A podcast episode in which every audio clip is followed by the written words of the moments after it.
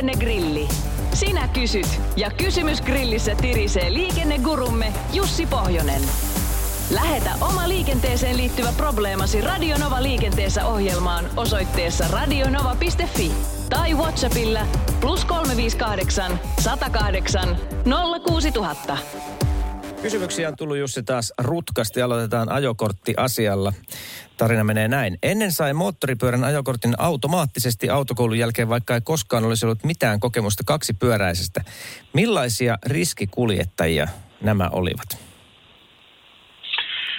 Joo, myönnän olevani itsekin sitä saapumiserää, että pääsin nauttimaan isosta A:sta ihan ilman mitään sen kummallisempia lisäopetuksia.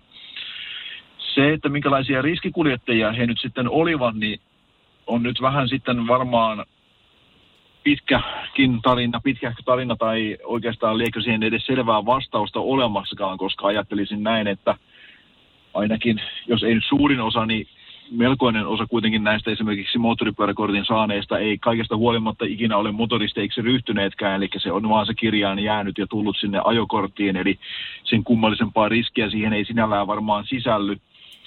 Mutta totta kai sitten kun ruvetaan tämmöistä liikenneturvallisuuden historiaa katsomaan vähän pitemmälle, niin kyllähän meillä liikenneturvallisuustilanne on käytännössä voi sanoa lähes vuosi vuodelta aina mennyt parempaan suuntaan, eli, eli tämmöiset niin kuin vanhan ajan etuoikeudet ja vanhan ajan jutut, kun ne ovat sääntöinä muuttuneet, niin onhan niillä varmaan oma osansa ollut siinä, että liikenneturvallisuustilanne on mennyt parempaan suuntaan, mutta tota, edelleenkin arvostan korkealle sen, että nykyään moottoripyörälle on ihan oikea ja oma koulutuksensa, jolloin taso tullaan mitattu, mitatuksi, mutta en nyt kauhean suurena ongelmana varmaan sitäkään pitänyt, että sen A-kortin sai, koska kyllähän siinä varmasti oli näin, että Että, että ne ei ole mitään hinkua moottoripyöräilyyn ei ollut, niin ei ne nyt ruvennut automaattisesti moottoripyörää hankkimaan. Ja toisaalta ne, jotka sitten kiinnostuivat moottoripyöräilystä, niin perehtyivät ja harjaantuivat, eivätkä varmaan nyt ihan suoraan kylmiltään sentään liikenteeseen lähteneet. Eli, eli tota, ymmärsittekö yhtään, mitä kyllä vastasin? Kyllä me selitän, saatiin kiinni. Se, selit, selitänkö vielä lisää? Niin. Selitänkö vielä lisää? Sitten seuraava vastaus. Seuraavaan kysymykseen voidaan mennä. Tässäkin on kaksipyöräiset tavallaan mukana. Vakiokuuntelijamme Kuga Mies on nimittäin muistanut jälleen tekstarilla.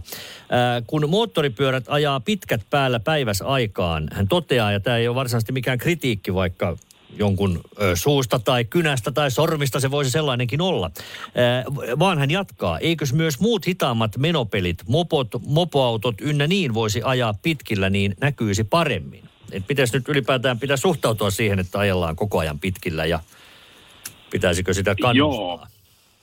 Tämä on vähän tämmöinen niin kuin ilmaiseksi tulleen A-kortin myötä tullut joko urbaani legenda tai tämmöinen ikimuistoinen nautintaoikeus, että moottoripyörät ajaisivat pitkät päällä. Olen nähnyt, että tätä tapahtuu, mutta jos nyt lähdetään ihan puhtaasti tieliikennelakiin ja meidän lainsäädäntöön, niin siellähän ei kyllä ole mitään poikkeuksia näille moottoripyörille eikä millekään muillekaan ajoneuvoille, että he saisivat kaukovalot päällä ajaa tuolla kirkkaassa päivänvalossa, että kyllähän ihan samat, samanlaiset valonkäyttösäännökset koskevat kaikkia ajoneuvoja ja Ja, ja siinä mielessä sitten se, että pitäisikö muidenkin saada käyttää sellaista oikeutta, mitä ei kellään oikeasti ole, niin nyt päästään vähän tämmöiseen niin kuin ympäripyöreään vastaukseen, että ei.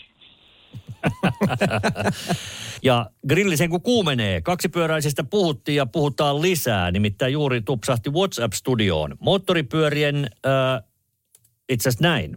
Kysyn sitten kanssa kaksipyöräisistä, eli kun kuljettaja saa B-kortin, niin saako hän ajaa mopoa, vaikka se ei kortissa näkyisikään?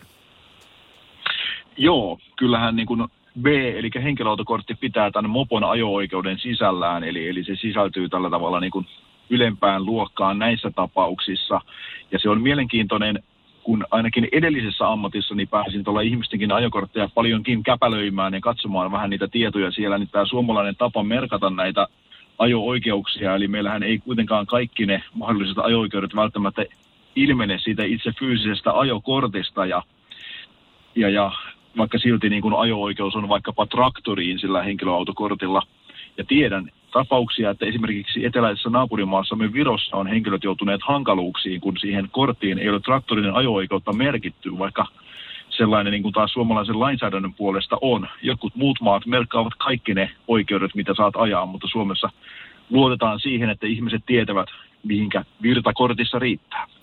Mikolla on seuraava kysymys valmiina, mutta otanpa nyt tuoreen WhatsApp-kommentinkin, jota olin jo tuossa lukemassa. Nimittäin se tupsahti juuri tuon äskeisen kysymyksen jälkeen. Tämä on enemmänkin kommentti siihen, mistä äsken puhuttiin.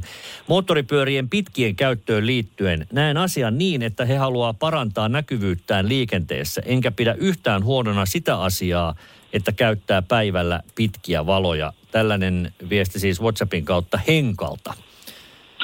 Joo, kyllä, kyllä. Tämähän on ihan tuttu ilmiö ja, ja ei sinällään mitenkään uutta, mutta kuten kuivana byrokraattina lähdin puhtaasti lakia lukemaan, niin meillähän ei tämmöisiä poikkeuksia siellä ole, että sitten jos joku haluaa näin toimia, niin hän toimii sen vähän niin kuin omavaltaisesti, mutta ymmärrän toki, mihinkä sillä pyritään. Sitten otetaan nimerkiltä Soukan rouva kysymys. Tämä tulee Espoosta ja menee näin. Kotikatumme risteyksessä on alueellinen pysäköintikieltomerkki. Sen lisäksi talomme edessä kadunvarsipaikka-alueen alussa on pysäköintikieltomerkki, jossa lisäkilvellä osoitetaan kiekkopysäköinnin olevan sallittu kuusi ja kahdeksantoista välillä neljäksi tunniksi. Kysymys kuuluu näin. Saako niillä paikoilla pysäköidä vapaasti tuon ajan ulkopuolella vai kieltääkö tämä alueellinen kielto sen?